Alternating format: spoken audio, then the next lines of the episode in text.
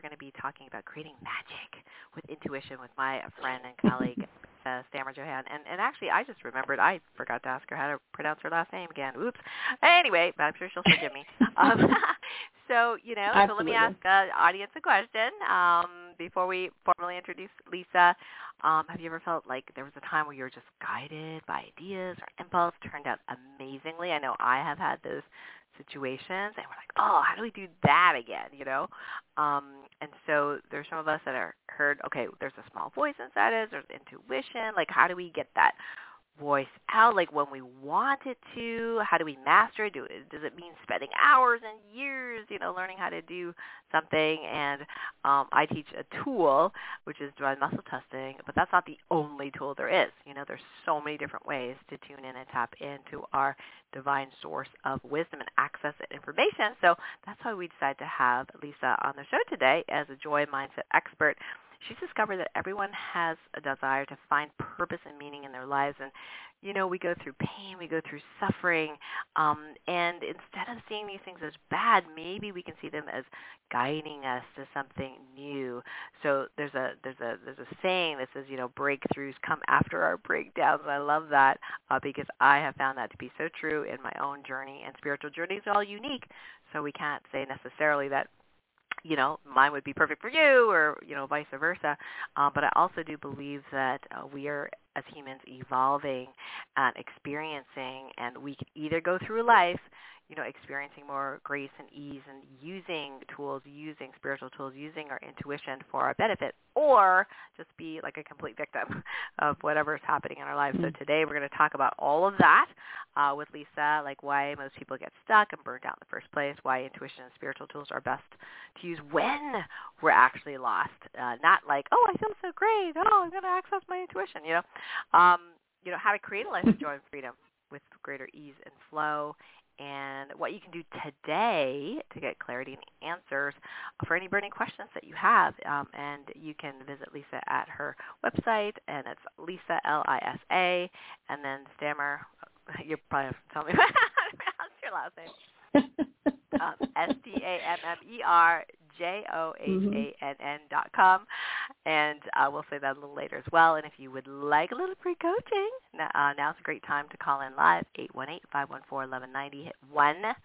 So we know your hand is up. Again, 818-514-1190. Hit 1. And then, you know, if your hand's up, then we will unmute you later in the show. Please do not call in through Skype. Uh, use a phone um, so I can say, you know, the last um, four digits of your number so we know who you are and you can ask your question. Um, and uh, so, um, like I said, Lisa's a joy mindset expert, and um, she's a licensed professional counselor for over 30 years and a leadership mindset coach for 20. And uh, um, has that ability to offer mentorship and guidance, uh, which is really powerful for people. And she mentors successful entrepreneurs and conscious creators who are feeling frustrated the last through a journey of transformation so that they can feel the passion in their businesses and lives again, discover new ways of living that allows freedom and joy. So Lisa, welcome to the show. Oh, thank you so much, Dr. Karen. This is a this is such a gift, such a pleasure to reconnect with you again. Yeah, it is. I know it's been a number of months since your beautiful telesummit, and uh, let's go ahead and, and just tell people your website again and how to properly pronounce your last name. Absolutely, and um, no, no harm, no foul there. I had to learn how to say it as well. It's Lisa Stammerjohann, and um, you know I'm sure that you can access it by you know checking out uh, the podcast and whatnot. But um, I, I loved all that you shared in the intro because I think that um, this whole idea of you know intuition is something that uh, we talk about, but not a lot of people understand. So um, I'm happy to kind of you know, talk about it. We can go as deep as you want. And, um, you know, you mentioned too that people can call in for live coaching.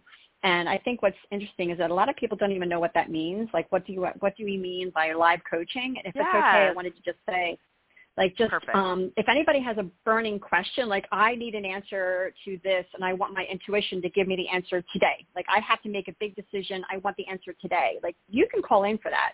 Um, and it, mm. it sounds mm. kind of like a big, big promise because like how do you get the answer in five seconds or less? maybe it'll take 10 seconds, right? But I really do believe that if we go inward and trust ourselves and listen to our, our internal guidance and our intuition, we can get clarity pretty quickly. Um, so I'm going to invite anybody who wants to call in that you can do that. It doesn't have to be live coaching about this big, you know, um, you know, project that you have going on and you want a detailed uh, explanation, but just maybe a quick answer to something. Should I do A or B? So I'm going to make that invitation Beautiful. too. Oh, that's great. Yeah. Well, tell us a little bit about your history, how you became Sure thing. So Joy Mindset expert. it's kind of been an evolution.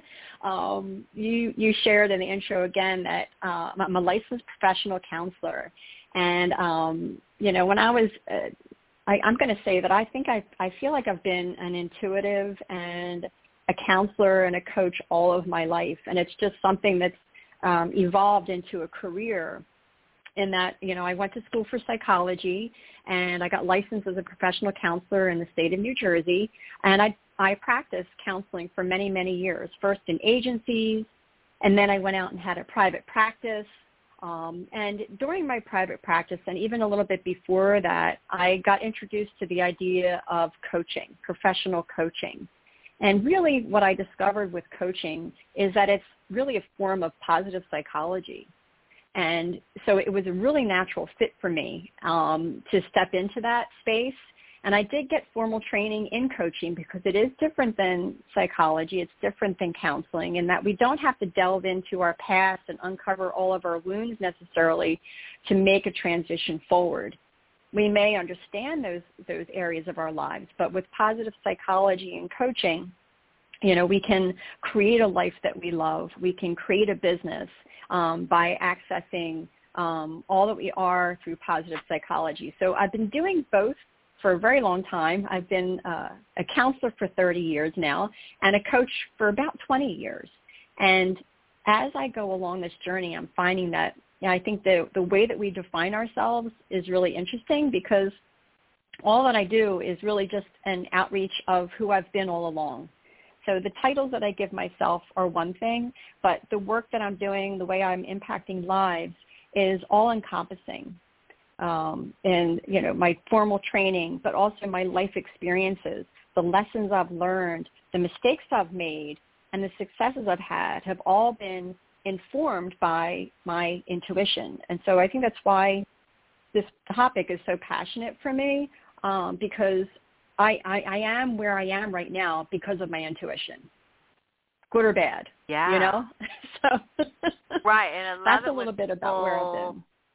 Yeah, people are are products of their product, if you will, like their their um, their evolution is is and their passion stems from their own experiences, their own, um, like you said, sometimes mistakes. Although I don't believe there's really anything like a mistake, but you know, I, we use that Yes. terminology a lot in our society. So um, that's really, really, uh, that's really, really cool. And um, you know, there's there's a lot of people who get kind of kind of stuck. And why do you think that is? Like, why do people get stuck and burn out, or or or uh, sensitive souls, who are a lot of people listening to the show, get into this Mhm. overwhelm, and then they're just stuck. They're just overwhelmed. They can't make a decision. What's going on?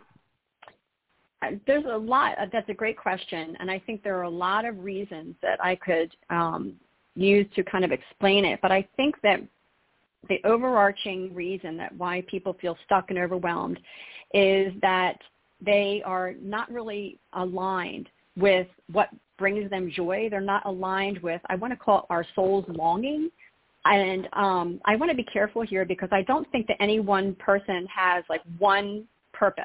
You know, like I, I, I, I believe that we have like a soul journey, but I don't think that I like, if I had thought that, I would have stayed as a counselor for the rest of my life. You know, like I felt when I was younger that my calling was a counselor, but then it evolved as I learned more about myself and the world and I let go of a lot of things. And so I think people feel stuck and overwhelmed because they're not aligned with their soul's longing.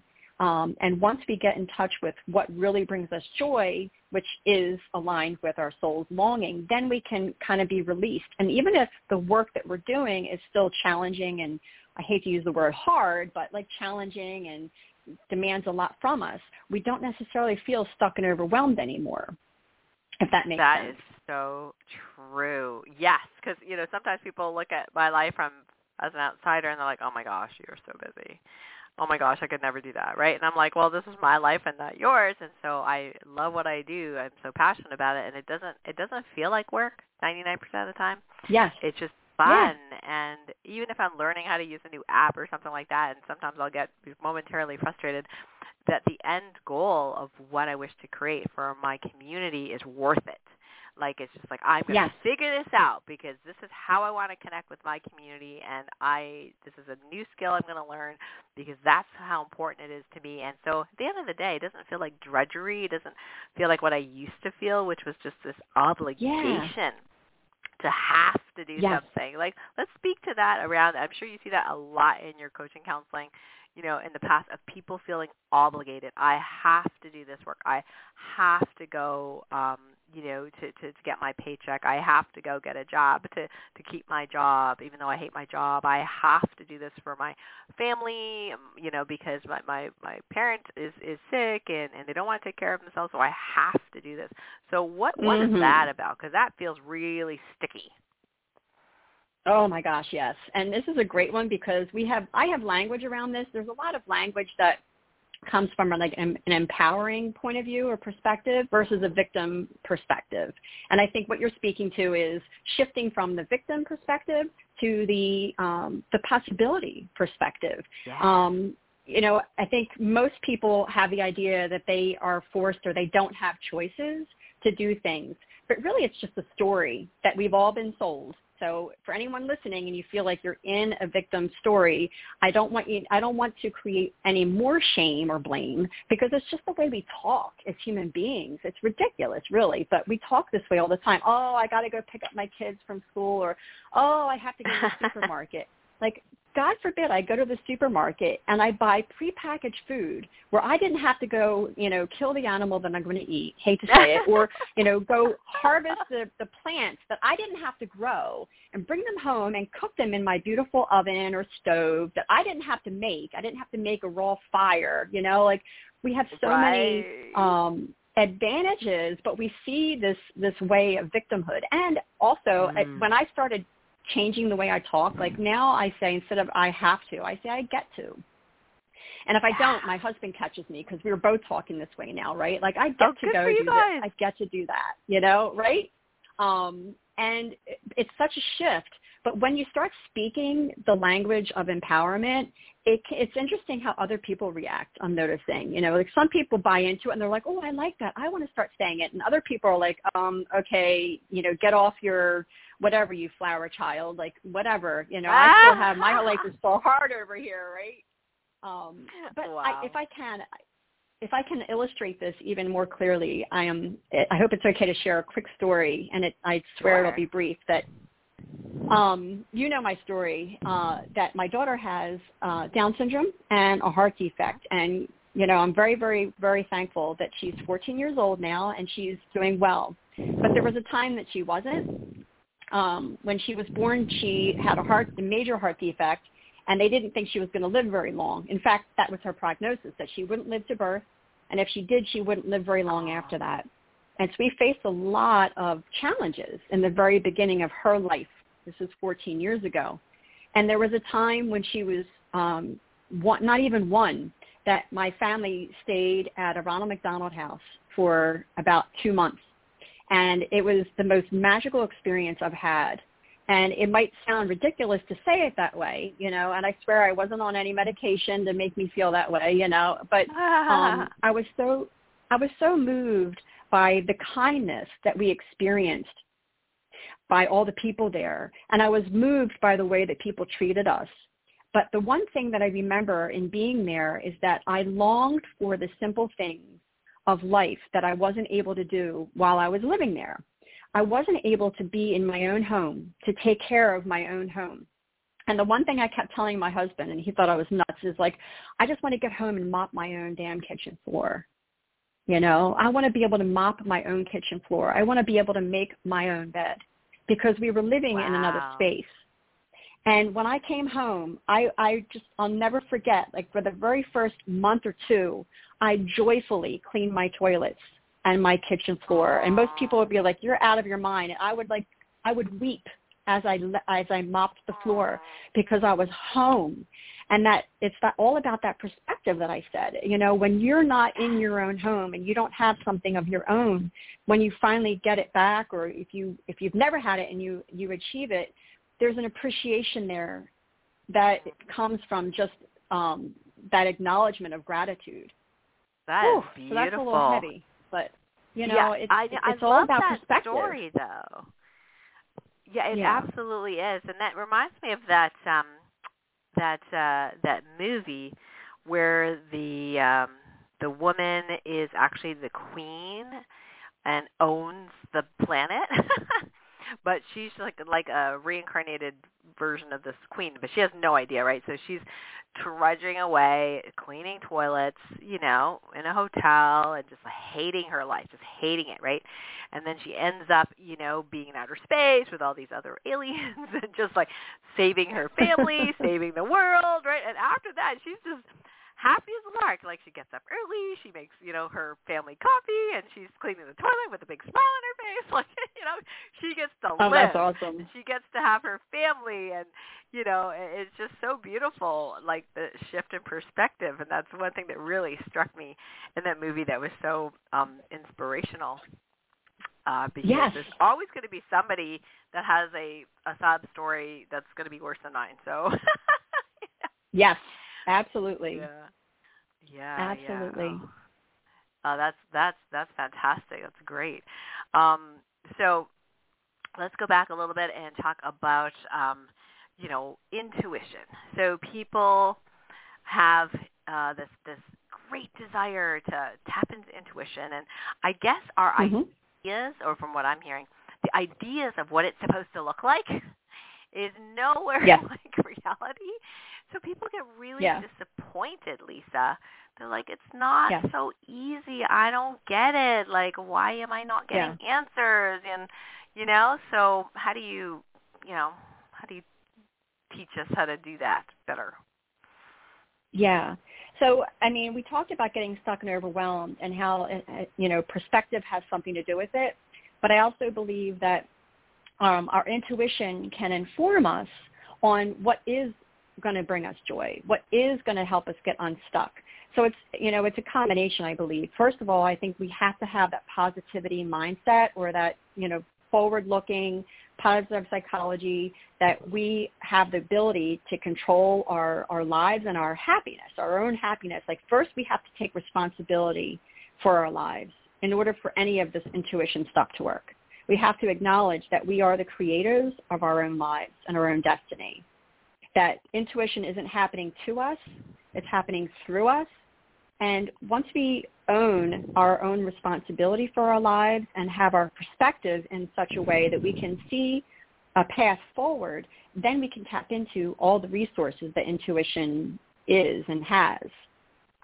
So I think the oh, responsibility yeah. thing is is really key first. Um, because I, I know a lot of people when I've um, counseled and coached people, I say, well, you know, do you trust your intuition? And they say, well, you know, I try to listen, but I just can't hear my own voice, and I'm too blocked. You know, and I'm too blocked to hear it, or I'm too shut down, or I don't have intuition. I don't have that gift.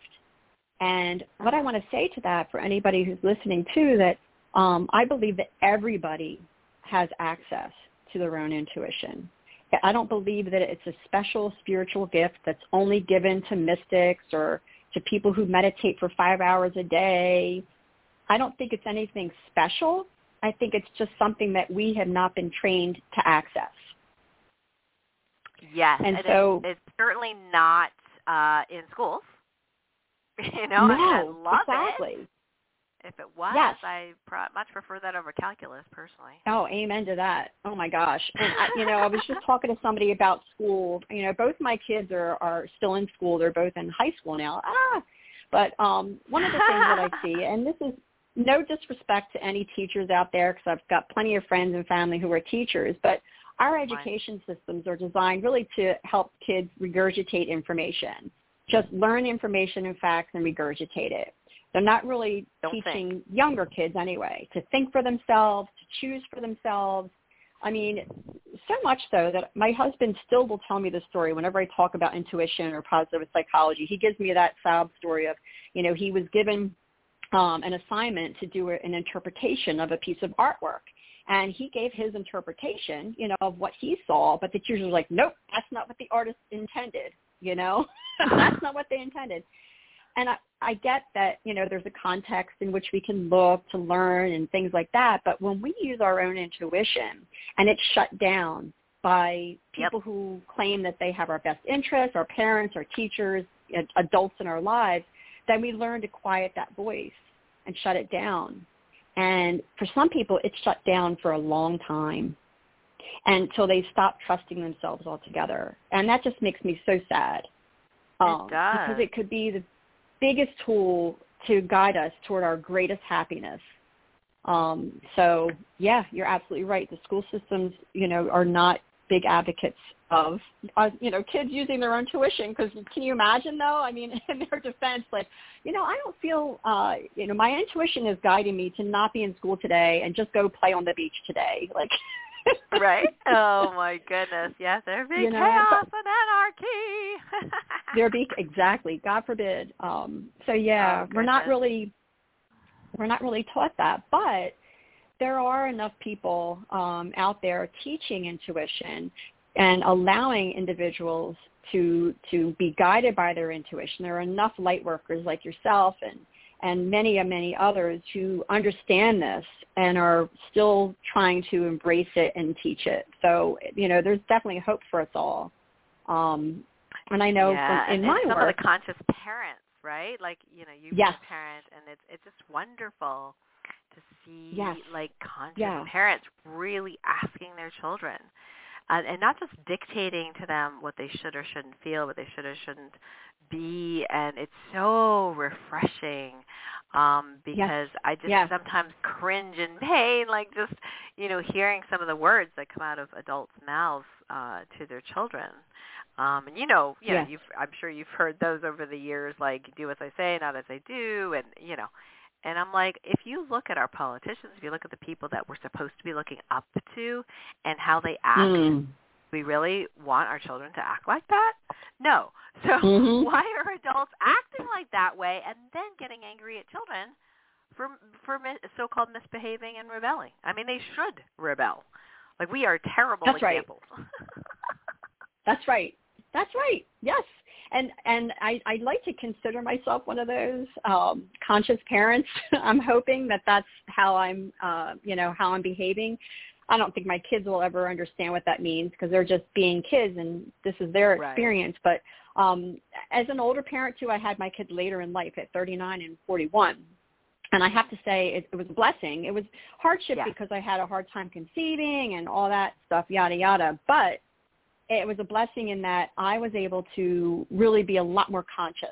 And especially, you know, um, parenting my teenage son, he's 16, and seeing him evolving into this person that is separate from me, um, doesn't think like me, doesn't have my same belief system. And, you know, growing up, if, if uh, I had followed, you know, the rules of my parents who meant well, I would have definitely been much more um, I don't want to, maybe not controlling, but trying to help him to understand what I believe and teach him and, and almost force it on him, you know? But Mhm. I've noticed I'm noticing, I'm sorry, say that again? I, that's what I see parents doing. Yeah, You know, it's forcing yeah, their belief exactly. on the the child as if they're like the mini me. Right, right. And the last thing I want is a mini me, you know, because I'm trying to change. and I don't want them stuck where I am. I want them to like leapfrog me into their own being. Um, so it's really exciting actually and, and it's a relief to parent differently because I don't have to make them into the person that I think they should be. They're becoming and I'm watching. And my husband and I use the terminology, we just put the bumpers up. You know, I'm putting the, it's like when you go bowling and you put up the bumpers to guide them. Like I don't want him to just be able to just fly wherever he wants in the world, you know what I mean? And just have my credit card and go at it, you know? Like, right, right. There there are has to be boundaries. Right? Yes. Yeah. There's boundaries, there's parameters, but within those boundaries and parameters, you know, I want I want them to have the freedom that that they have. You know, I want them to to choose, and it's it's really um, interesting to, to watch them following their own intuition. And by not giving those limits, I'm paying attention to the things that um, like if I ask my son to do something and he says, no, I don't want to do it, and it's not being obstinate or I'm saying take out the trash and he won't do it, but other things like, hey, why don't you try this? And he says, no, I don't like that. I don't want that. I trust it. And I say, yeah, okay, that's not who you're becoming. Got it. What, what would you choose instead? Well, I choose to do this instead. Great. How can I support you? And by allowing him to have that, have his intuition of what brings him joy, what guides him, I'm hoping that he can maintain that through his adulthood so that he doesn't have to wait until he's into his 30s and 40s and 50s to give himself permission to actually listen to himself. Um, oh, that's that's the that's gift I'm hoping I'm giving. Yeah. Oh, that is so so awesome. And sometimes I I'm almost like, man, I I want to try being a parent, you know, in this lifetime. You know, it's not my role. It's not my role. I, you know, it didn't work out that way. But sometimes it's like, oh wow, because yeah, as I'm learning from conscious parents and like it, I had like mm-hmm. two weeks with the 12 year old, you know. Um, so mm. my my um um my uh sister-in-law's son, and uh boy, it was difficult. It was difficult. That uh, you know, mom was in jail, and it was just like, you know, and oh, I was doing boy. the best I could. But I have to say that I, you know, it was such a uh, such a growth thing, and and that whole boundary thing. Like the one is like you want to please this kid, and I'm not the parent. So it's like, you know, he's yeah. like, why should I listen to you? You know what I mean? I just the character Right. I'm just yeah. the one that feeds you, you know, uh, and takes care of you. Uh, and at the time, you know, my husband and I had differences on, you know, he was very lax. He was the fun, the fun parent, if you will, and I was the strict one. Yes. Because I'm like, no, you cannot eat cookies for dinner, uh, all the time. you know what I mean? Like, let's right, do a right. homemade pizza. Okay, what do you want on topping? I was like, oh my gosh, I'm like pulling out the stops. I'm like, oh my gosh, like parents do this every day. Oh my goodness. Every day. To be that conscious, right? And then to have some kid upset, and you're like, okay, all right, so you're upset, you know, and, and just, but it was a, Yes. it was an amazing experience. Um, I'm not sure, you know, if it's not my kid that I would be willing necessarily to handle it more than two weeks, but um, it was it was really amazing. Um, and Yeah. and and um, yeah, so when when kids can start earlier with tuning in and you're allowing it so much better. So what about those of us, you know, in their 50s, 60s, you know, maybe 70s, who, you know, were indoctrinated and conditioned Yes. to not listen to ourselves. Now what do we do? Like we we hear of this thing called intuition. We sort of Right. sort of get like what it might look like, but you know, no idea where to start. So where do we start? Oh, that's a great question, and I love this because it is so so simple. It's so simple. Like when I first started um, really diving into this topic and teaching it the way we're talking about it now, a lot of people were like, "Well, how long do I have to learn to meditate? Because I can't get quiet and I can't hear that voice, and I my mind just keeps wandering." I'm like, "Whoa, whoa, whoa, slow down." All we need to do is start small. Start small and pay attention to how we feel to how we feel. And and our emotional guidance system, I think, is one of the foundations of listening to our intuition. Um, because I think that our intuition comes to each of us in a different way. Some people say they hear something. Some people say they have the hair stand up on their arms. Some people say they just feel right. You know, so there is no one clear way like, okay, no, if you dial your frequency to, you know, five, you'll know exactly what it is. But but we all can we all need to find that path of where our frequency is, where we're tapped into our soul, like I keep saying, our soul's longing. What is right for us? And what's right for me is not right for you, and vice versa. So um, I like to say, start with making small choices and feeling what's right and then seeing how it turns out. Because the other piece about intuition that I found fascinating when I did some research is that in, our intuition really is, it's not just a spiritual tool, even though I do think, for me at least, I tap into my spirituality and I get answers that I could not have known otherwise. But our intuition is also informed by all of our past experiences, all the things that have happened up until now that has guided us through safety to where we are. So for mm-hmm. example, like if I'm walking down a dark road in Camden, New Jersey at night, it's a very dangerous city, and I feel fear, I'm justified in feeling that because I know there's a lot of high crime and I should be on the lookout. First of all, I probably shouldn't be walking alone in a, in a city at night that I know has a lot of crime, but I should feel that fear. So that's a logical thing. But if I'm walking around and it's sunny out and I'm walking, you know, in a in an area that's typically safe and I get that feeling of like my hair standing up or that gut in my like I feel sick to my stomach and I feel that intuitive intuitive hit, I pay attention because it's not normal. It's out of the norm and I can kind of like say, okay, why am I feeling this? What triggered it and whatnot? And be just be more aware. So I'm kind of going all over the place, but tapping into the way that we feel is one of those first steps. And even simpler than that, um, for making choices. Um, I like to play. This is like the most basic, basic, basic. I like to play the hot cold game.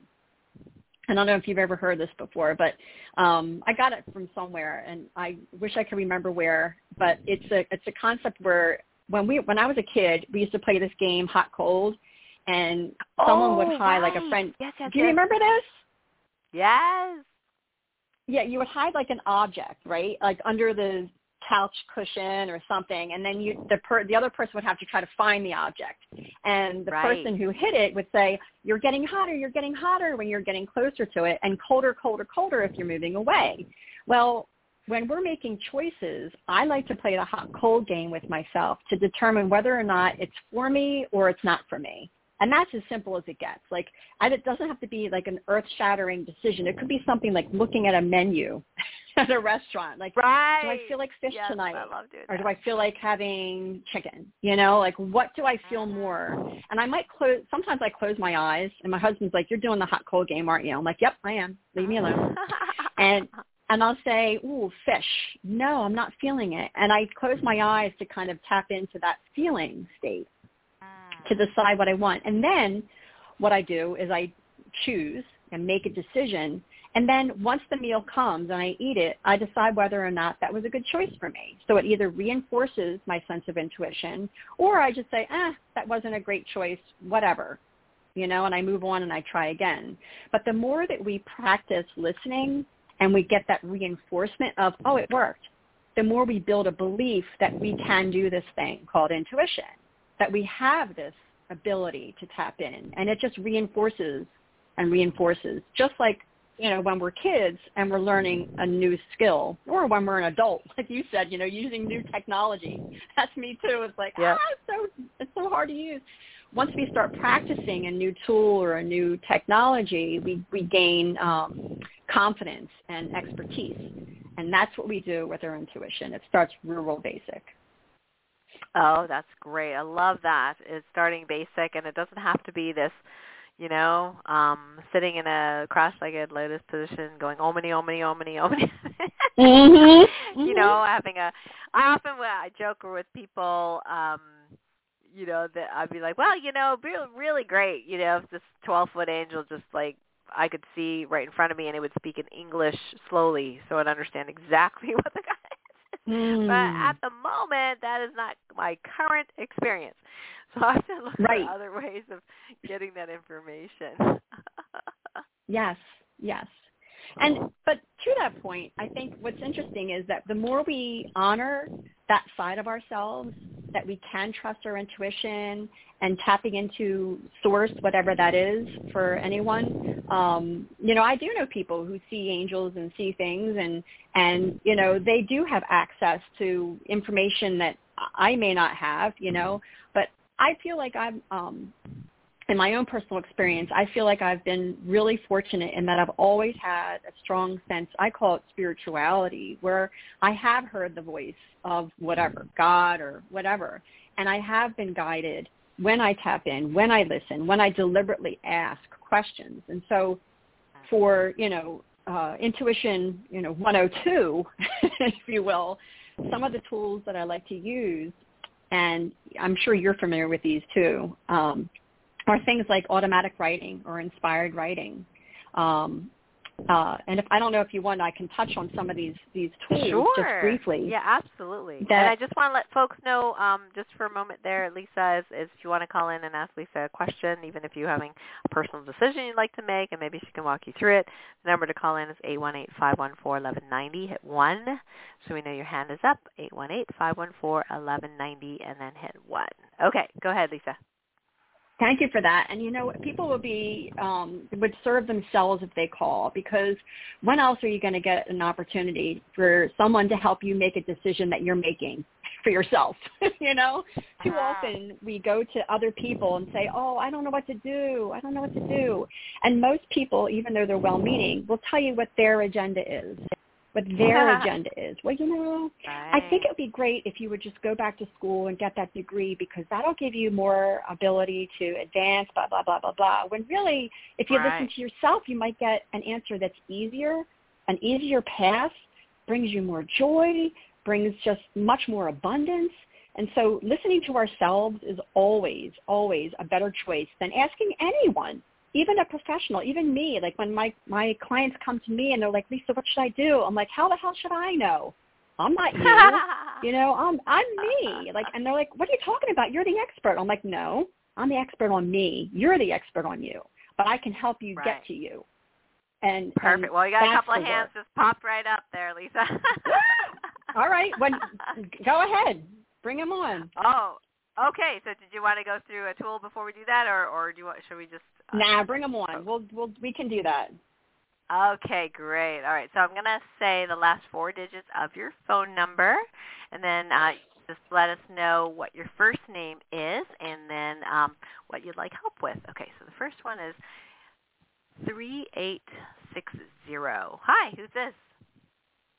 Hi, this is Jennifer. Hey, Jennifer. Hi. Hey Jennifer, Hi, how are you? you? I'm well, thanks. How are you?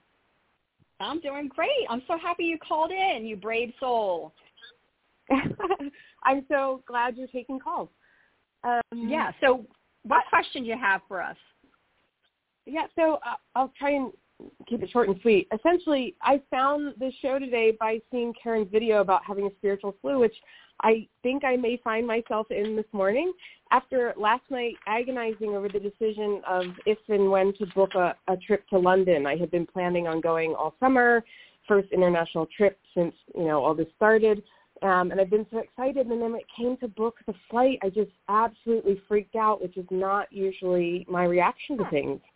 Um, so I really I ended up booking it because I know I have 24 hours to cancel if I need to. But I am trying to understand what happened that I went from being so excited to um, having such a strong reaction, and now um, being quite congested and not feeling well today. so Wow. Oh, geez. Wow. Oh, that is such a great thing to share with us. I want to thank you first and acknowledge that it takes a lot of courage to share something like this, especially online, live, and everything. So Mm. thank you for being so vulnerable with us, Jennifer. uh, So, so let's unpack this. So you you had a a, a book, Trip to London, um, right? And you I, weren't I sure planned what to, to do. book my flight. Yeah, Okay, and and did and you did book it. I did. Yeah, yesterday was the last day that I figured I could wait until prices really started to skyrocket, and so I I delayed and delayed, um, and you know wasn't that anxious about it. I was excited. I I can't wait to travel. I've been really isolated here in Pennsylvania, and um, yeah. So when I I finally sat, I agonized for hours then trying to pick the right dates, which route.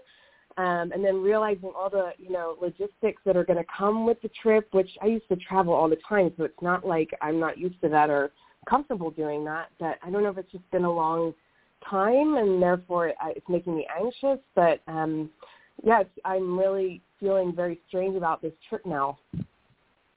Okay, okay. And you know, the first thing that's coming up to me in like in very because I'm just tapping into myself too in listening is I hear like this huge ginormous cloud of fear. Are you feeling any Mm. fear about this trip? I didn't think I was until I went to book the flight. That's what was so strange. It all just hit me like a tidal wave. So yeah. Okay. Okay. So I think when when we talk about intuition, and any decision that we have to make. Um, I, I do believe that sometimes our intuition gives us like guidance and warnings, but then I also believe that sometimes our own past and our own experiences can kind of trip us up in, in blocking yeah. what's good for us because of fear. And so, you know, um, I'm just going to go out on a limb here and say that I think that a lot of people uh, who have made changes of in the way that they travel and the way that they do things um, have in the past our wonderful PTSD from the pandemic and fear mm. that that has uh, brought up in us collectively, you know, in our human experience. And so sometimes that fear can kind of block us in, in, in the ways that we move forward. So I'm just putting it out there. I'm not saying that, you know, that's yeah. all it is and just go on your trip, who cares? But um, yeah. I just want to let, I would just want to put that out and see if that resonates. Yeah, definitely. And I, I tried to really get, you know, sit with what I was experiencing last night to really get underneath it and say, what is this? And I do feel that that's a piece of it. I think it's also triggering the fact that I was traveling. I wasn't based anywhere before the pandemic. And so some of that I think was a response to stuff that was going on in my life and that was okay. But I think there's part of me that doesn't want to return to that patterning and that energy of being in the world. And so I think I was also reacting kind of associating that because I'm taking a trip, therefore it includes all of these energies of you know that prior time. Um, and I, the last piece, I also think maybe I just have the date right. I feel like it maybe when I booked the day to leave is what I need to shift. But okay, okay. So um, I don't know if you heard just right before you called, we were talking about that hot cold game. Um, were you yeah. were you listening in when we were talking about that? Yeah. Mm-hmm. Okay. So I wonder if you can just take a moment with us here real fast and see if you can close your eyes and think about this trip to London, the whole trip, beginning while you're there, the trip home.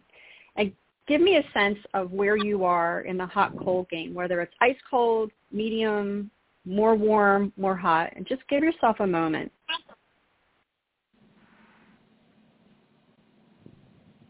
I think I'm warm. It's not okay. hot, but it's warm. Yeah. Okay. To go. Okay. All right. If you were to tell me what your greatest fear is about the trip, what would you say? Um, I think it's that. Uh, how do I say this? Um, I have shifted a lot over the last two years. I'm sure lots of people can relate. Um, and it feels like I'm going through a lot of energetic spiritual shifts right now, which makes it difficult sometimes for me to sort of manage certain environments and stabilize myself. And so I've been in the suburbs the last couple of years. And so spending six weeks in London feels a bit overwhelming to my nervous system, and I think I'm scared of what happens if I can't handle it. I have nowhere to retreat to. Like I've been in my own cocoon here in my apartment in the suburbs yes. the last two years, and I'm leaving that. Yes, absolutely. Beautiful. I can mm-hmm. imagine a lot of people are feeling that way. I totally get. I totally get it. So yeah. I'm hearing that you know this is kind of a returning to the way you used to kind of operate, and now it's you're getting back into this. Are there any benefits or anything that you're looking forward to in this trip to London? Yeah, I mean, I absolutely anything that will bring you joy. Yeah, I I adore that city. I'm assuming I still do. I don't think that shifted out of me, but I could be wrong.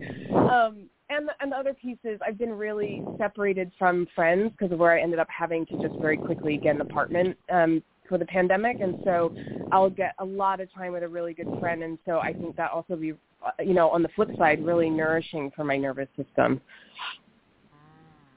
Got it. Okay. And I don't know if you can hear that your voice changed when you started talking about yeah. that. Ah. Yeah. Can you feel it? Totally yeah, totally. Yeah. Yeah. So what does that tell you about about this? I mean, there's unknowns, but I I know that there is a lot of benefit that's going to come to it, and and that you know I'll probably start to adapt and adjust, even though it's been a couple of years once I get there. Um, and I have mm-hmm. my friends who support me with that too, which is really lovely. It's not like I, it's just a business trip or something. Yes. And so the other question I had is, so is this new change of going to London, is this going to be a thing now where you're going to go back to the way it was? You're traveling a lot or? Yeah, I don't know. I this? think that's part of it. And I, I'm also in all this shifting. I mean, it's been months of really asking the question, like, who am I now? And, and I don't think yeah. that's I mean, that's never settled, but I, you know, clearly I feel the shifts that are happening in me spiritually and energetically, and, and they do not feel settled yet is the best way I can say it. Mm. Um, so, so yeah, so I, I, I do think there's some anxiousness there where it feels like my soul or spirit is also like, yeah, we're, we're guiding you not to be that version of you again. So I think I have a bit of anxiety of re- returning to an old environment and trying to not be that old character identity, you know. Ooh, yeah. Oh wow, my gosh, listen that's to so that powerful, wisdom. Jennifer. Jeez. Woo! Oh my God, that's amazing. And as you say that, do you believe that you have to become or have to settle back into that old person that you are?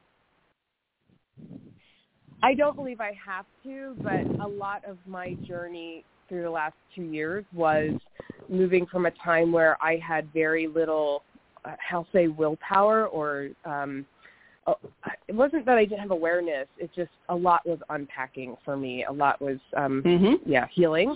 And so I can see that I'm getting better at that, but I don't feel strong yet in my ability to to anchor myself in the new way of being in these old environments. Got it. And I don't know if it's even possible in the way that you described yeah. it.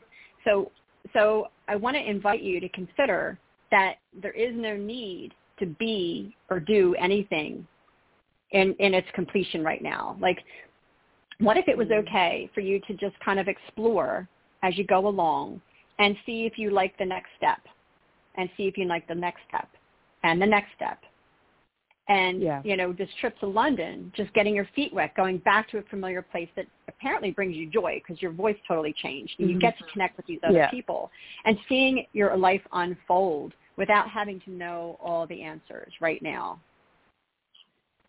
yeah i think that makes a lot of sense i think i i just don't i recognize that there is a larger unfolding that i am not exactly in control of and i also just don't want to mess that up so i i i hear in your what you're reflecting as well, and tell me if if I'm misinterpreting it, but that you know, um, don't fear that taking a trip is going to disrupt all of that. It's not like it, it it stops it. It just might be a different context in which that continues to unfold. Yes. Yeah, exactly. Because who gets who gets to make all the choices in your life? Yeah, I, I know I do, but I, that's what hasn't gone very well the last few years. So that that's part of the fear. I think is not feeling sure in my ability with that yet. So. Hmm. Okay. Yeah. All right. But I also want to acknowledge that a lot of people um, had had a lot of ideas of what we wanted to do over the past two years, but we didn't have the ability to do to be as free as we wanted to be because some of those choices yeah. were taken away. I would have loved to have my kids yeah. continue in school, but that choice was taken away. So we had to adapt.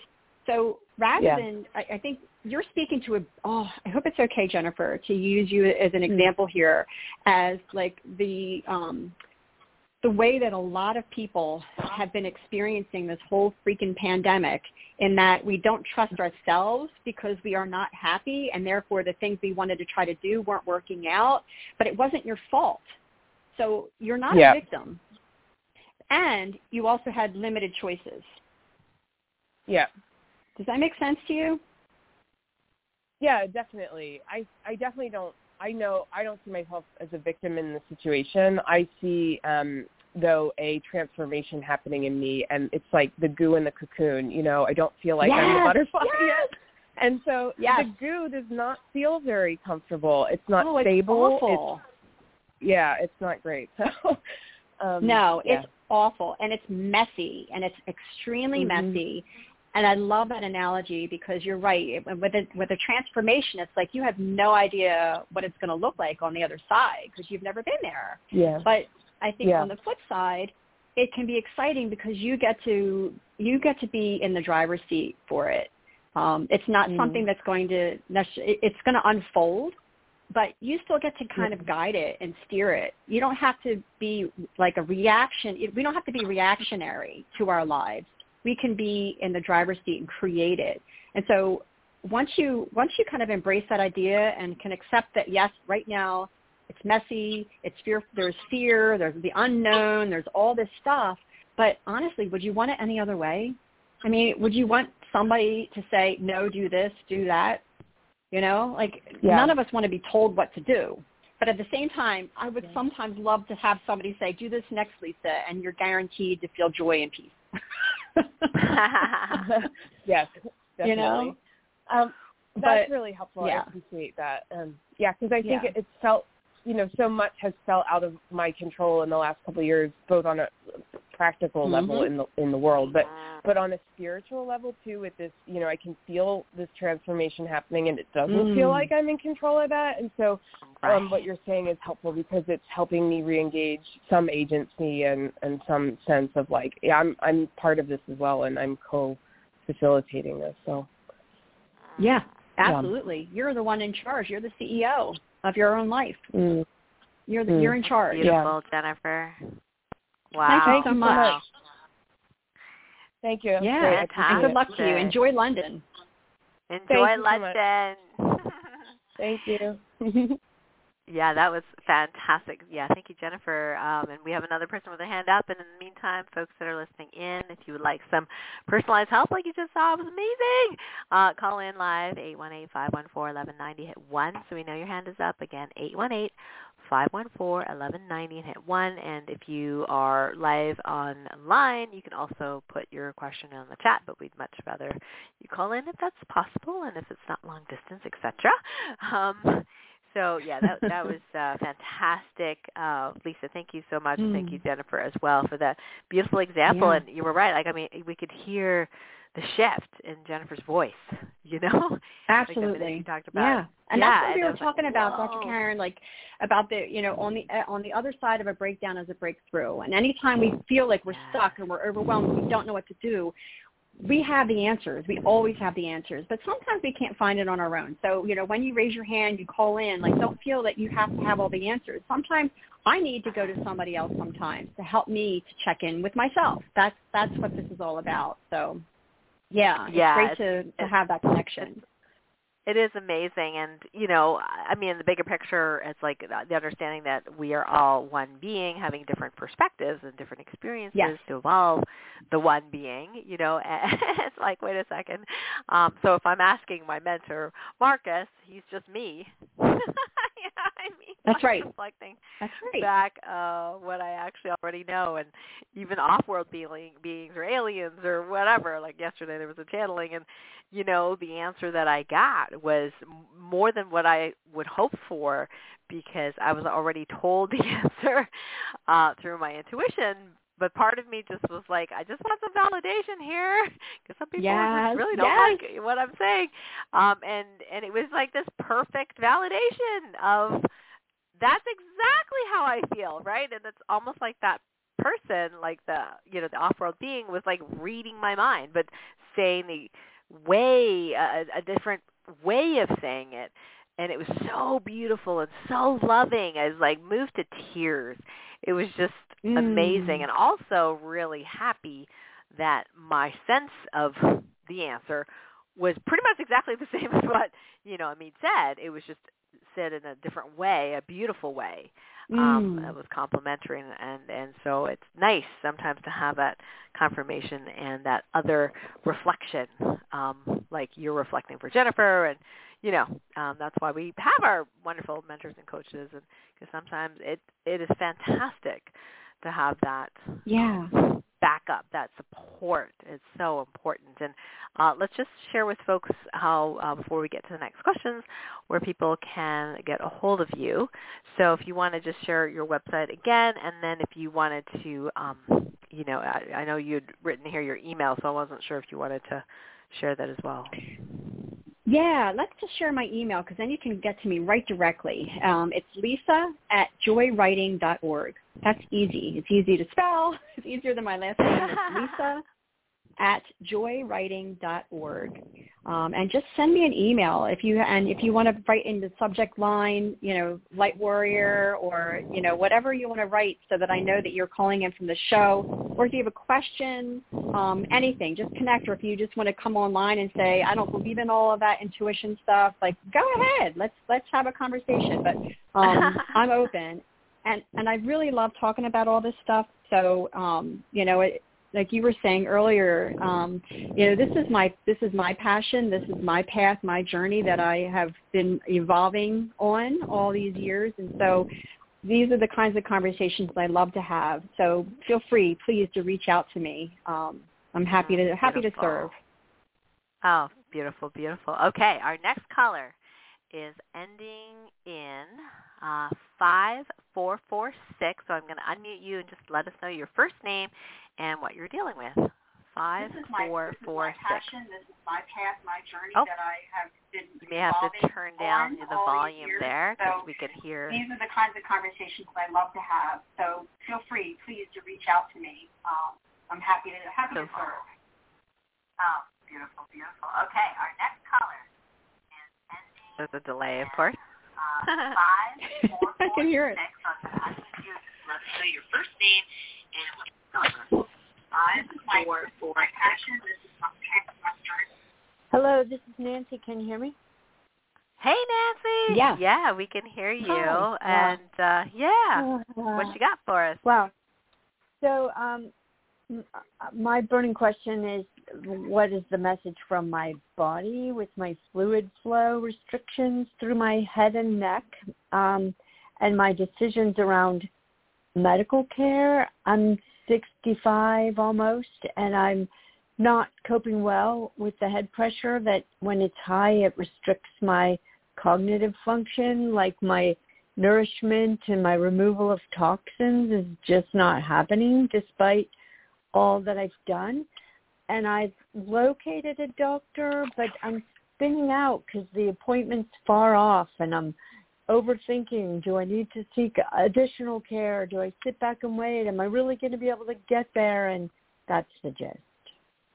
Hmm. Okay. Excuse me. So is your burning question um, trying to understand what's going on with your body or what the next step is medically or both? Well, um, could be both. I feel like I do have a deep sense of that there's restrictions, and I don't know though if it's lymphatic, blood. I believe it's structural issues from my birth that have just gotten worse over the course of my life from injuries and concussions and so on. And so I have this deep conviction that there is a structural issue that, you know, all the energetic and nourishment things and so on that I've done have helped, but very minimally. So I'm like at my core thinking there's a, a physical structural um, fix and I want to confirm that. I also like I'm not doing good. I'm not connecting with these doctors, and that means something too. And I'm lost in all the messages because there's just I'm not coping. I'm not managing because my primary symptom is it's taking away my cognition and my ability to do that. Got it. Okay. Thank you so much for sharing all this. And, you know, I can imagine that by not having the answers, you know, our health is probably one of the most important things to us, right? And if our health Yes. isn't great, then the rest of our lives is we're not going to function at the same level. So I, I you know, I really acknowledge that and respect that. Um, and so in, in your situation, you know, it sounds to me like you have a, a strong sense of intuition, like something's not right. Like the, the things that the doctors are saying to me just don't seem like they fit and the, the treatment that I've received isn't really doing the trick. Is that accurate? Very accurate. Okay. Okay. And are, have you been to any kind of doctors that are that practice alternative medicine or anything else like that? Any naturopathic doctors or anybody else A- a outside of like Western medicine? Yes, a massive number of doctors, pri- providers, various modalities, and um, a massive amount of money and all of a sudden I'm back to wait a minute there's something physical that happened that I was born with that's never been acknowledged and addressed and that's been the deepest root upstream that's caused all the other things to only help minimally. Got it. Okay. And so um, I'm going to ask for Dr. Karen's support here too. I have a sense that sometimes when we um, when we have a sense of I know that there's something deeper, I know there's something that the doctors are missing, or I have a sense that I know what it is. Um, this is where I believe in in our using our intuition that we get to trust it 100% and then and then act on it and back it up with results or with um, you know some kind of a feedback. And so it sounds like you've already tried Western medicine. You've already tried, you know, many different modalities in the naturopathic arena. Um, but I know from my own experience there are a million different types of healers out there and practitioners well, well, that do all yeah. right.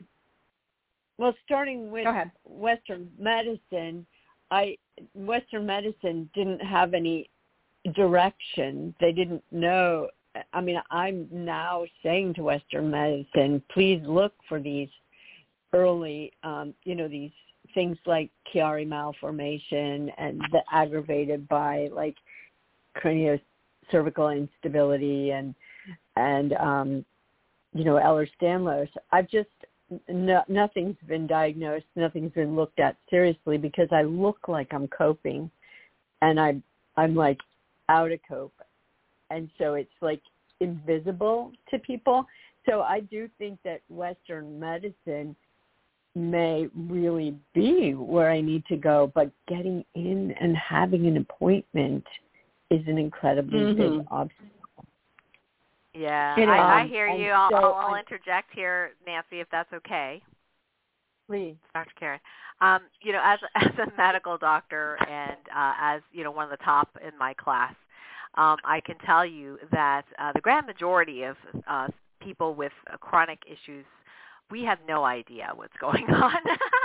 there is no lab test, there is no X-ray, there is no CAT scan, and in in Canada, you know, and and uh, the UK as well, um, we were taught more like listen to I'm, I'm summarizing here. It's not necessarily true of every locale, but um, listen to the patient, and their story because oftentimes you can diagnose it from that.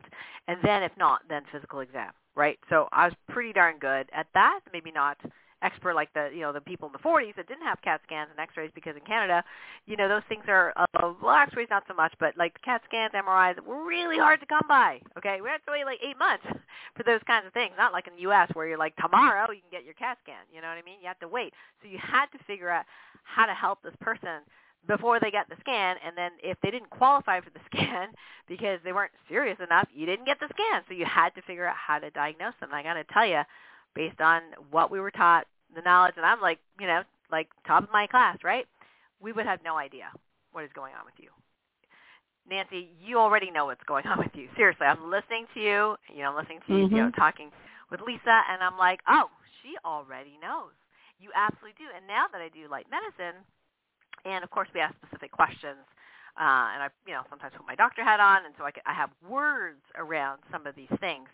There absolutely can be um, uh, traumatic, uh, if you will, energies, and that can inform the physical body what to make next. Because at the end of the day, um, your DNA listens to your environment, and your environment listens to whatever energies are around, and then it just keeps uh, replicating itself in whatever pattern that it knows and has been used to. So you're just replicating this old pattern from something that happened super, super long ago. The nice thing is if you Mhm. tune into quantum, you're able to actually reverse those patterns. Like, for example, you know, and one of the healing modalities I'm learning with through my mentor, we lift the um, astral body up, right?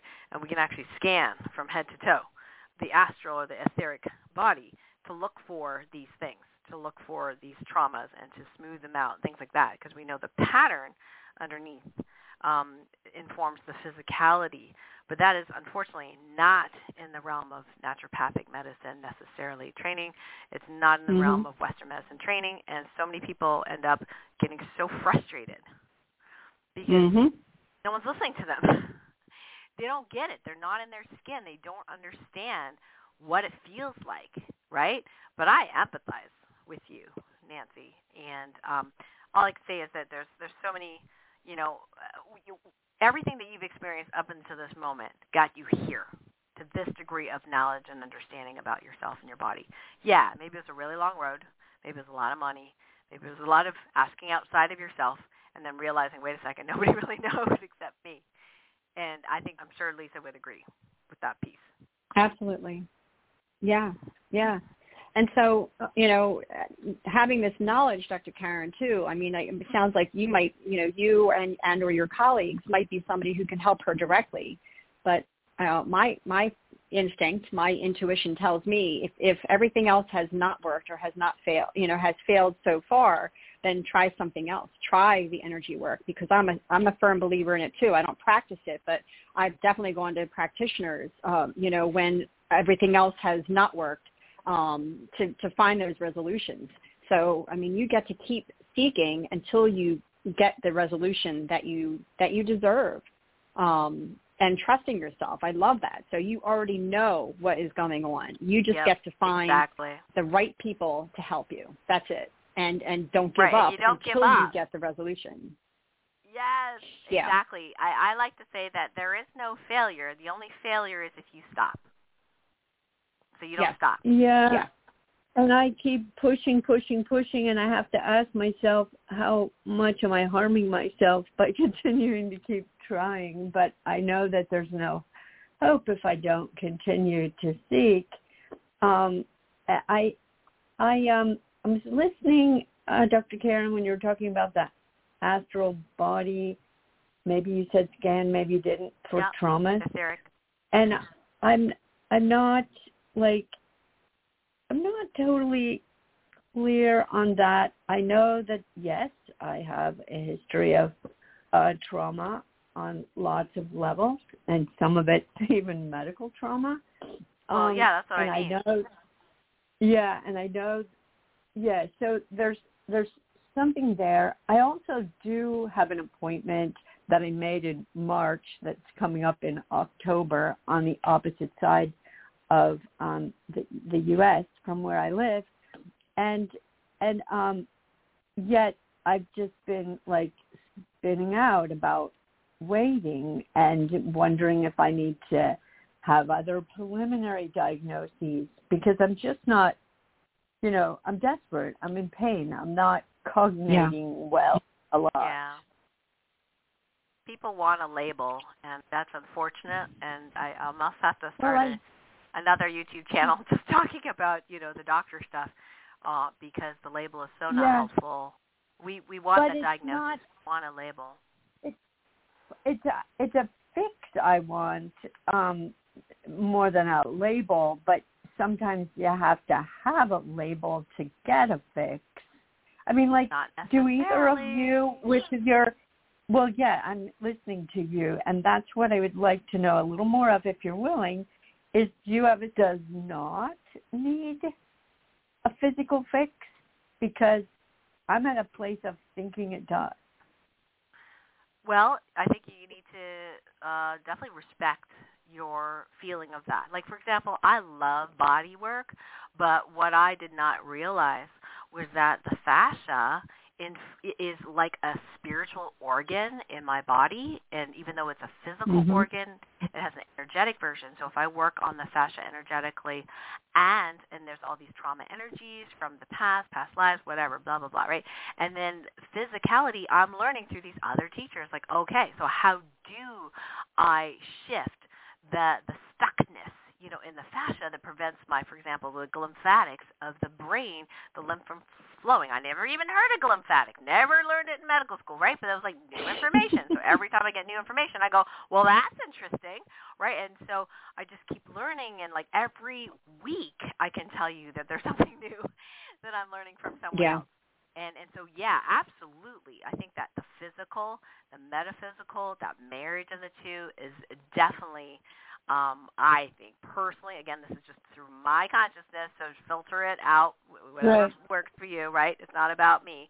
Um I just find that in my personal experience, it's just the fastest quickest way um, to get there, Well- and this is something that not all you know medical doctors or naturopathic doctors or healers, even energy healers, are going to be able to necessarily tell you because you you like like Lisa say like you already know. It's just just like a little tweak. Sometimes a, a, a tool. Sometimes just a one word from my mentor. Sometimes I'm like, oh, okay. Like yesterday, I heard like one photon is not one photon of light. One photon almost like procreates itself into multiples of photons of light. Light continues to spread. Darkness, not so much. It just isn't physically possible. But for light, one photon of light, when two or more are gathered, you know, they used to say that, right? Um, it, it's a bigger effect. And it's like this, this off-world being just said that.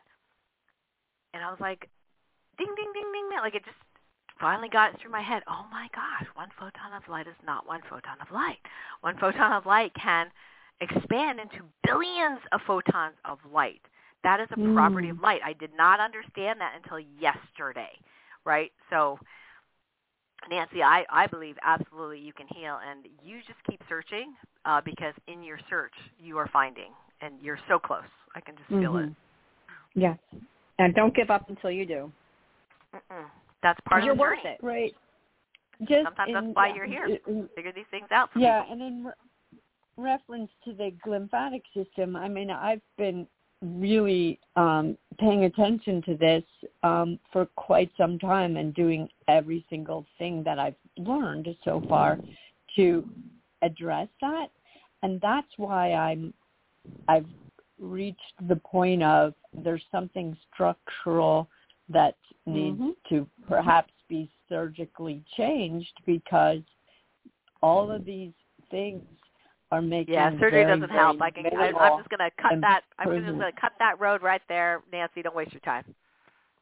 Surgery's gonna give you more scar Uh, tissue, and that's exactly the opposite of what you want. So again, I'm not your doctor. I didn't do a physical exam on you, that kind of thing. But if you've been to all those people so far and they've done physical exams, they've done lab tests, they've done all that kind of stuff, you do not have a surgical issue. Actually, I've So- spent more time with the energy people, and I'm having trouble even getting. Yeah. Well, I know the limits of surgery, so I know that Yeah. your the, the the left brain part of you wants wants that answer, wants a definitive. You know, uh, it's a westernized way of looking at the world, but that is not even structurally how you get the body back to structure. There is no surgery on the planet that is a physical surgery that gets your body back into alignment. It always puts your body and out is of that alignment, even what- if it's necessary. And is that It what you say, does. even for someone who was born malformed? Yep, because you know what? I've seen people with incredible scoliosis that have done block therapy, and in three weeks their spine is straight, and I'm like, holy f! In all of medicine, Mm. I've never seen that, right? And I'm like, you're kidding me. This person just used this block. They didn't change their diet. They didn't have surgery. They, what? How is their Yeah. spine straight Yeah. in three weeks? OMG Yeah. mind blown, right? And then I'm constantly getting my mind blown every day. so, Yeah. Right. And I So wish I wish we could have an Nancy. I wish we could have an answer for Yeah. you because I know that's what you would love Yeah. to hear right now on the show. But if you want to reach Yeah. out to us out you know outside the show, please do because we. I'm Right. happy to continue this conversation with you too. Um, but I think you. one, 'Cause one it ends up something that you're what is the saying- Yeah. Yeah. Yeah, but so but what I'm hearing is that you know, you have, you know, you trust your intuition, trust it, keep seeking, and you know, don't stop until you get the resolution that you want. yep, yep.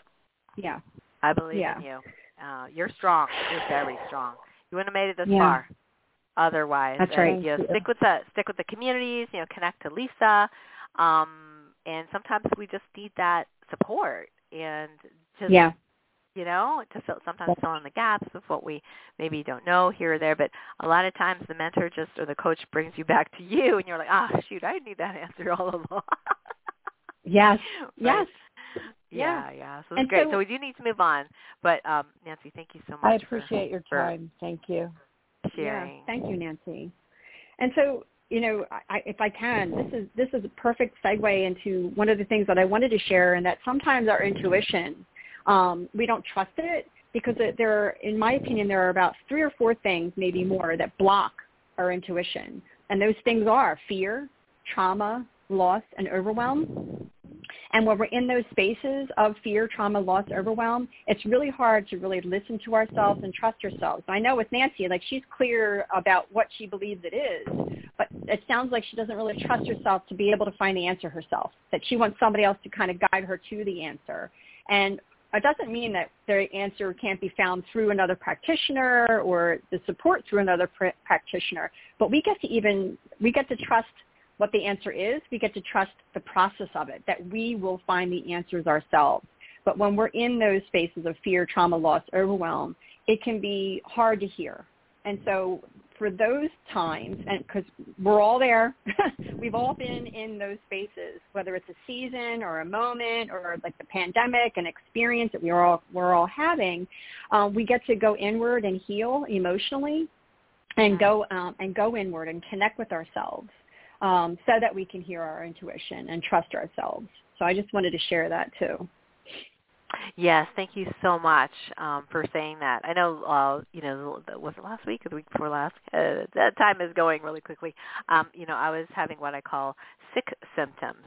I wasn't sick, but I was expressing uh, a, very intense detoxification uh, symptoms, mm. and uh, I got the wonderful opportunity, and some people think I'm absolutely nuts, but the wonderful opportunity to to experience my body healing itself, right? Through mm, whether it be through yeah. fever or aches and pains, and I could go, oh yeah, okay, yeah, that that's what happens when your lymph is backed up, okay, you know, and then, and just like experience it, and then also hearing in the back of my mind what other people would say. Other people go, oh my God, my, both arms are numb. I must be having a stroke. I need to go to the ER. I need to get a COVID test. I, you know, and I could hear the the masses of that, and I can go, oh, yes. okay, that's what they're going through. Okay, so I can be compassionate, yeah. understanding.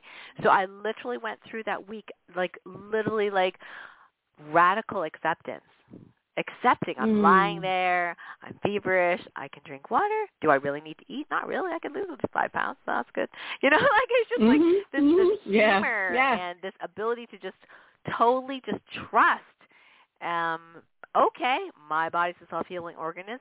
Um, it's very uncomfortable at this moment, but I'm going to just trust, like let go and let God and That's radically right. accept. And the old me would be control, control, control, control. I need a diagnosis. I need a test. I need a, you know, this kind of thing. And I totally was able to view myself in a completely different way than 20 years ago, mm. where I'd be so controlling. Oh, I needed to know all the answers. So anyway, just a little pep talk for for Nancy here. Um, so I do yes.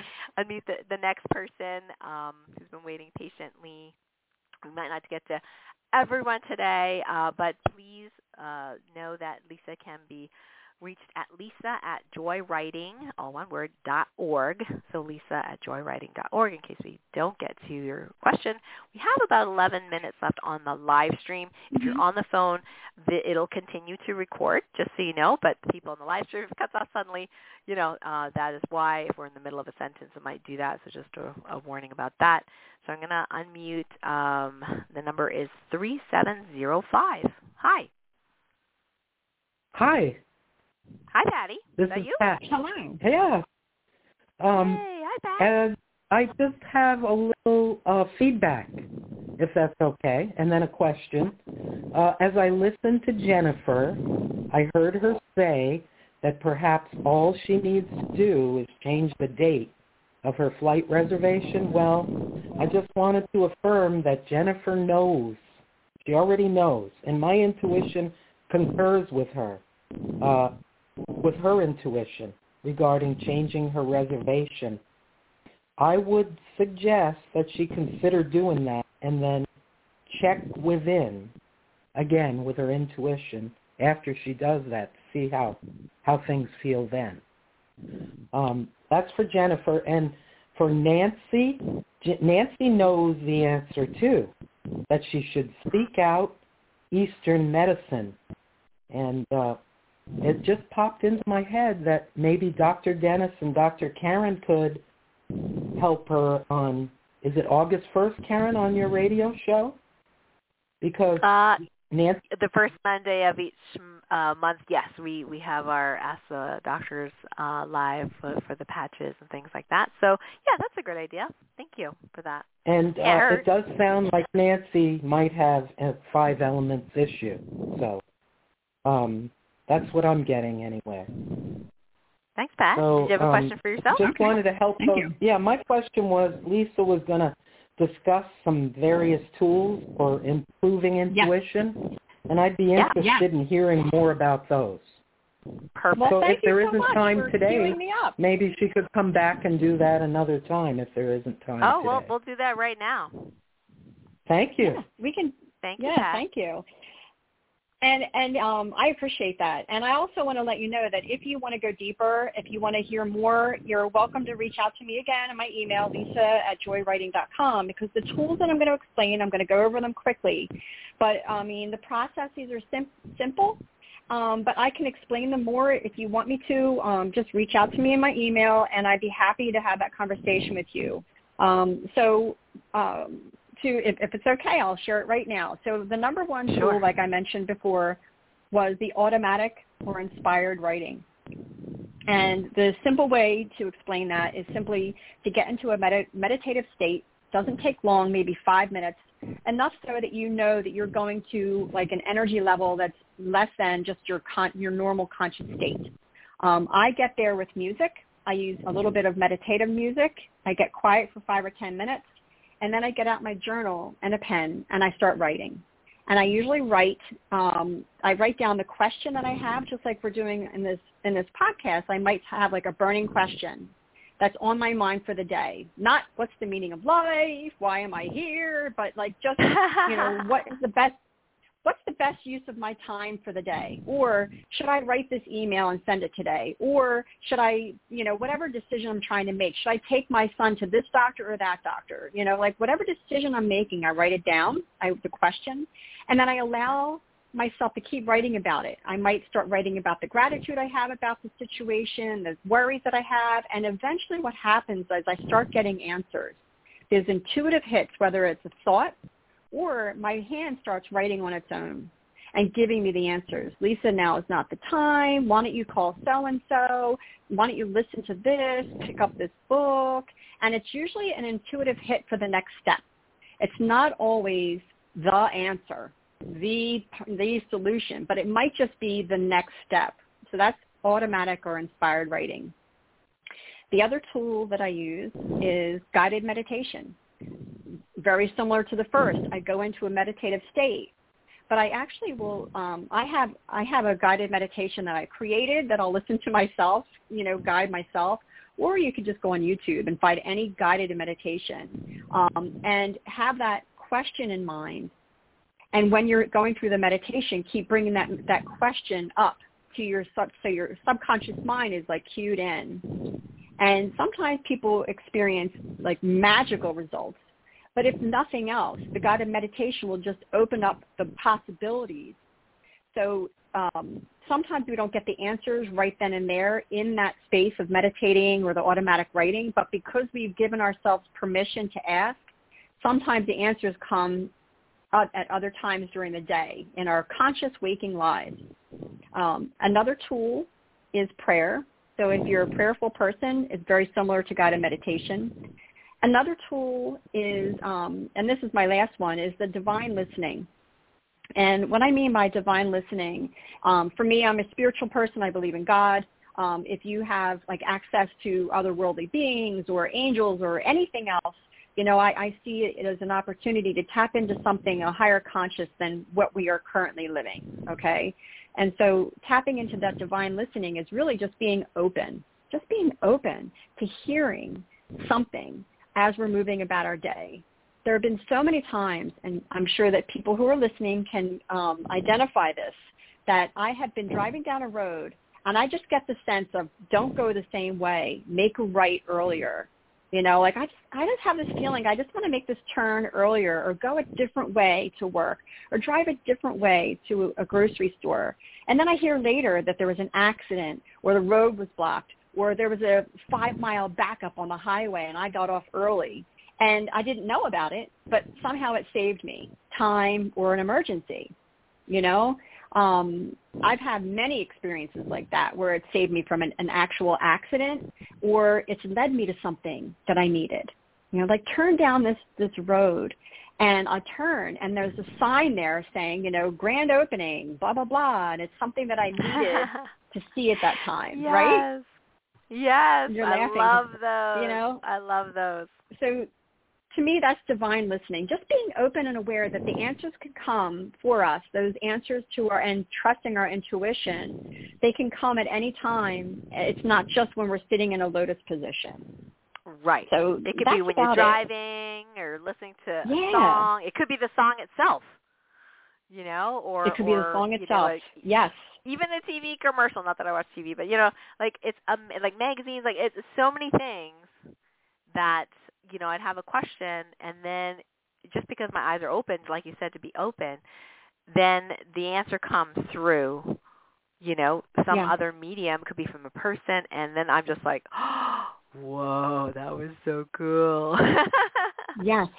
Yes. Yeah. And the last piece I'll share is that when I trust my intuition, the feeling that I trust is peace and ease. When I'm trusting my intuition, I never feel fear, ever. Yep. I might Yep. be nervous about the deci- about acting and stuff like that, but the decision itself is never fear. It's always peace, ease, love, joy. Mm, that's Yeah. a great tip. Yeah, yeah. And I know that we're near the end, but um, again with my daughter, um, she had her last open heart surgery. She's had 12 surgeries to date. She's had four open hearts, and the last surgery that she had, she was three years old. And I had to use my intuition big time because we, my husband and I, had to make a big decision about whether we were going to um, essentially allow my daughter to live out her days with palliative care, which meant like letting her die, um, or try this really risky open heart surgery that had never really been done before. And Wow. talk about a big decision. She was only three years old, and here we are, like, how do we as parents know what the right thing is? And it was in a Yep. foreign. We were going. We were in New Jersey. We had to drive to Boston for this. We'd have to leave my son behind. We've already been through a lot of trauma as a family. Like, why take this huge risk? We could have lost her on the table at three versus having her around for another couple of years. Like, that's a big decision for a parent to make Huge. and it was not easy. And I did a lot of praying, and I did a lot of hot and cold games, and I did a lot of guided meditation. And what actually came out of it all is that feeling of giving her a shot at life gave me peace and joy because I was doing everything I could to give her a chance versus letting her go. And I felt so much fear in the idea of not giving her that chance and watching her slowly decline. And so that trusting of the intuition came because I imagined the outcome. I imagined the outcome of the possibilities. And that gave me peace and ease. And she could have easily, she lived, yay, and she's 14 and it's wonderful and it all worked out for ah. me. But it could have, it could have easily turned out the other way. Right. But I was at peace because I knew that I made the right choice for myself and, you know, for our, for our family at that time because I felt that ease and peace. Beautiful. Wow. Wow, that is Yeah. powerful. Yeah. That is really powerful. Um, I know there's some folks with their hands up still, so I apologize. We're running out of time here on the 90-minute clock, but uh, definitely connect with Lisa uh, at um, uh, joywriting.org, so Lisa at joywriting.org. And uh, Lisa, it's been uh such a beautiful time with you here today. Thank you so much for your wisdom and your experience, and, and I love your stories. Um, it's absolutely been delightful, and I want to also thank everyone who called in and and um, shared their story with us too.